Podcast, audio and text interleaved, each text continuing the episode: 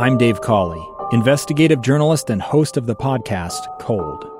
In October of 1985, a woman named Sheree Warren left work at a busy Salt Lake City office. To meet her estranged husband at a downtown auto dealership. She never made it home. Sheree's car surfaced weeks later in Las Vegas. In the parking lot of a hotel casino. No one knows how it got there. Strange. It was strange. Both Sheree's estranged husband and her boyfriend raised suspicion for investigators. I kind of thought that he might have done something. But no arrests were ever made.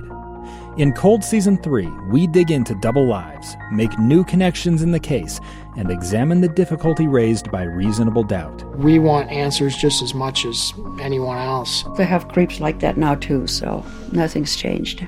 That's the new Cold Season 3 The Search for Sheree, now available anywhere you get your podcasts.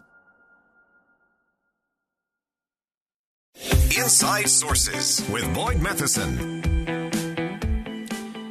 Well, we are just talking with James Wallner about uh, some of the leadership elections that will be coming up. Democrats have announced theirs to be on the 30th of November. And uh, of course, the Republicans are expecting that they will take a majority in the House, even if it's only by a couple of seats. And that has got all the rumblings rolling uh, for uh, Speaker in waiting, I think, and waiting and waiting. Uh, Representative Kevin McCarthy, who's been uh, doing all the things you do when you run for Speaker. Uh, but one of the things that has been amongst the chatter and rumbling is giving some power back to lawmakers and committees. And uh, he wouldn't be the, the first leader to try and shed some of the speaker's power. Uh, others have failed to, to pull that off. But could it be something that could help reduce some of the partisanship? So it's really an interesting component, uh, particularly looking at the Freedom Caucus, the pressure that they are likely to put on the speaker before they get into any kind of leadership vote. And so we wanted to dig into that. There was a great piece uh, in The Hill called Can the uh, Freedom Caucus Revive the People's House? Uh, Kevin Kosar is a senior fellow at AEI, where he studies the U.S. Congress, administrative state, American politics, election reform, and the U.S. Postal Service. Kevin, thanks for joining us today. Thanks for having me on.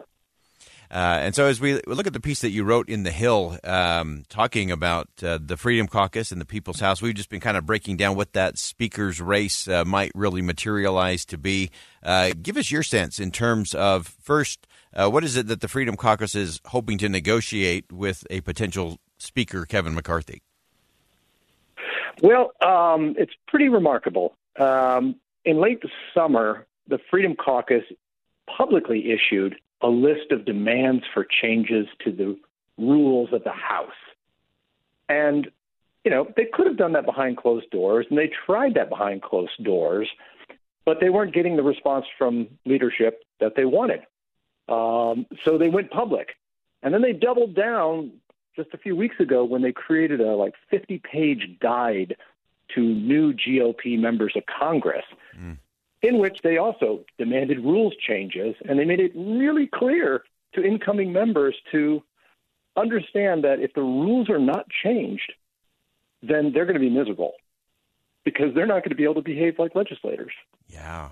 Oh, I, and I, I think that's such a, a, crucial component. So many get back there thinking they're going back to legislate, and then suddenly they realized, uh, and this has obviously happened over time, both sides of the aisle guilty of that, but the speaker has become such a partisan space as opposed to a legislative space, uh, that's really uh, kind of undermined the, the effectiveness of the House. Oh yeah, yeah, absolutely. Um, you know, legislating is hard work. Uh, it's time-consuming work. It's often frustrating work, and the only incentive to do it is either a moral conscience or the chance that you're going to get something actually done, which is satisfying. And committee chairs, I think, have increasingly felt like you know they don't really have a control over this because more and more pieces of legislation are you know drafted behind closed doors in the speaker's office and then dropped on the floor at the last minute for an up and down party line vote. Yeah, and that's no fun. Yeah, and yeah, it is uh, just the antithesis of what the process and the transparency is supposed to be, and it usually leads to uh, a lot of big spending by both political parties. You mentioned in your in your piece, uh, Paul Ryan uh, was really one of the the last speakers to kind of try to get things back, uh, that power back to the the committees. Uh, why did that effort ultimately peter out? well, it proved time consuming in part, mm. uh, and members who previously had spent their lives being protected from taking tough votes suddenly were having to vote on amendments. what a radical thing. yeah, yeah. And so they tried it for a short time, and, you know, the House wanted to move a whole lot of other legislation and didn't want to spend multiple days of floor time on a single piece of legislation, so they just they just kind of shut it down. But, you know, this is what happens. If members come and they are taught we're going to protect you from hard votes. That's what they get used to. And then when they're forced to take a hard vote, they scream. Two years ago, Americans watched in horror as a crisis unfolded at the Kabul airport. She was tear gassed and beaten. Images of thousands desperate to escape Taliban oppression filled our news feeds. More than 80,000 Afghans made it to America. But the story didn't end there. It was very cold. There was no power, no heat. Who would help our newest neighbors? I'm Andrea Smardon. In Stranger Becomes Neighbor, you'll hear the stories of some remarkable refugees who left their homes and their dreams behind only to start over from zero. Their only possession was three blankets. And you'll meet Americans who stepped up to help them. You want me to come when you deliver your baby. What can one person do in the face of an international disaster decades in the making. That's Stranger Becomes Neighbor. Find us at kslpodcast.com, follow us on Apple Podcasts, or anywhere else you listen. Yeah. Yeah, and I think that's especially true in the House because uh, because they're always up for uh, reelection with a two year cycle. Uh, they're constantly running, and so they're always worried about those tough votes. Uh, that that will be in the next campaign ad, either in a in a primary or in a general election.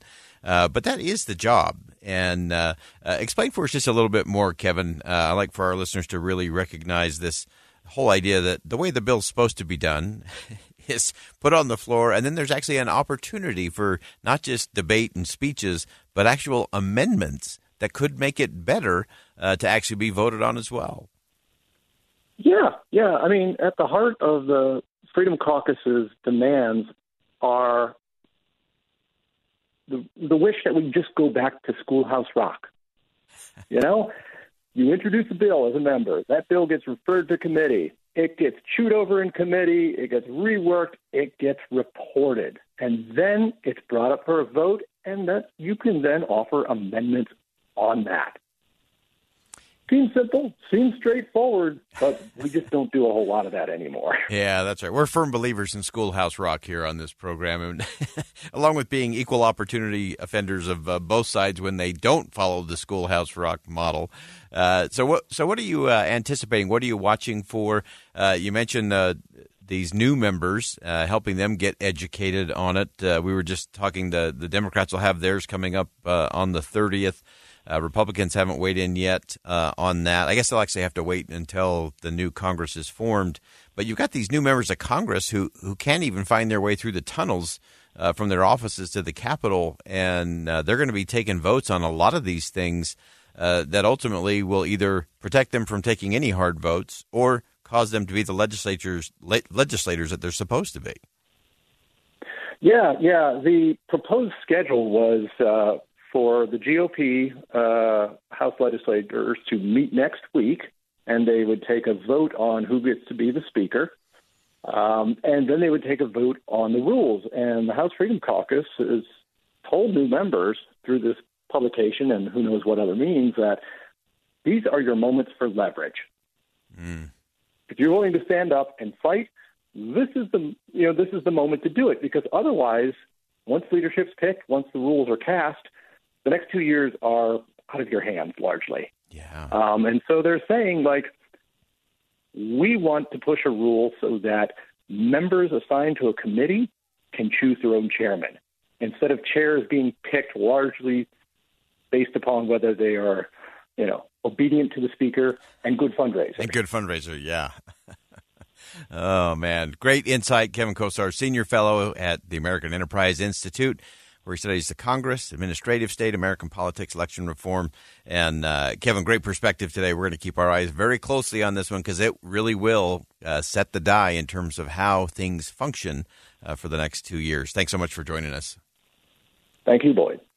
Uh, I, I think it's so important that we recognize the process matters. If we're going to complain about what happens in Congress in terms of spending, in terms of action or inaction, a lot of that is going to be determined both for the Democrats and for the Republicans based on who the leaders are and how they choose to lead. If it's still going to be command and control central by the Speaker of the House and the minority leader, where they will craft things behind closed doors, drop them on the floor, no debate, no discussion, no amendments that could make those bills better, just straight up or down votes, you end up with nothing but partisanship. And the Democrats stick together, the Republicans stick together, uh, and we get very ineffective, inefficient, and incredibly costly governance. And that's not what we want. Watch those leadership elections closely. We're going to step aside for bottom of the hour news. When we come back, Governor Spencer Cox will join us to discuss how Utah is trying to bring STEM education to rural and marginalized communities. Stay with us for that conversation coming up next. Two years ago, Americans watched in horror as a crisis unfolded at the Kabul airport. She was tear gassed and beaten. Images of thousands desperate to escape Taliban oppression filled our news feeds. More than 80,000 Afghans made it to America. But the story didn't end there. It was very cold, there was no power, no heat. Who would help our newest neighbors? I'm Andrea Smardon. In Stranger Becomes Neighbor, you'll hear the stories of some remarkable refugees who left their homes and their dreams behind only to start over from zero. Their only possession was three blankets. And you'll meet Americans who stepped up to help them. You want me to come when you deliver your baby. What can one person do in the face of an international disaster decades in the making?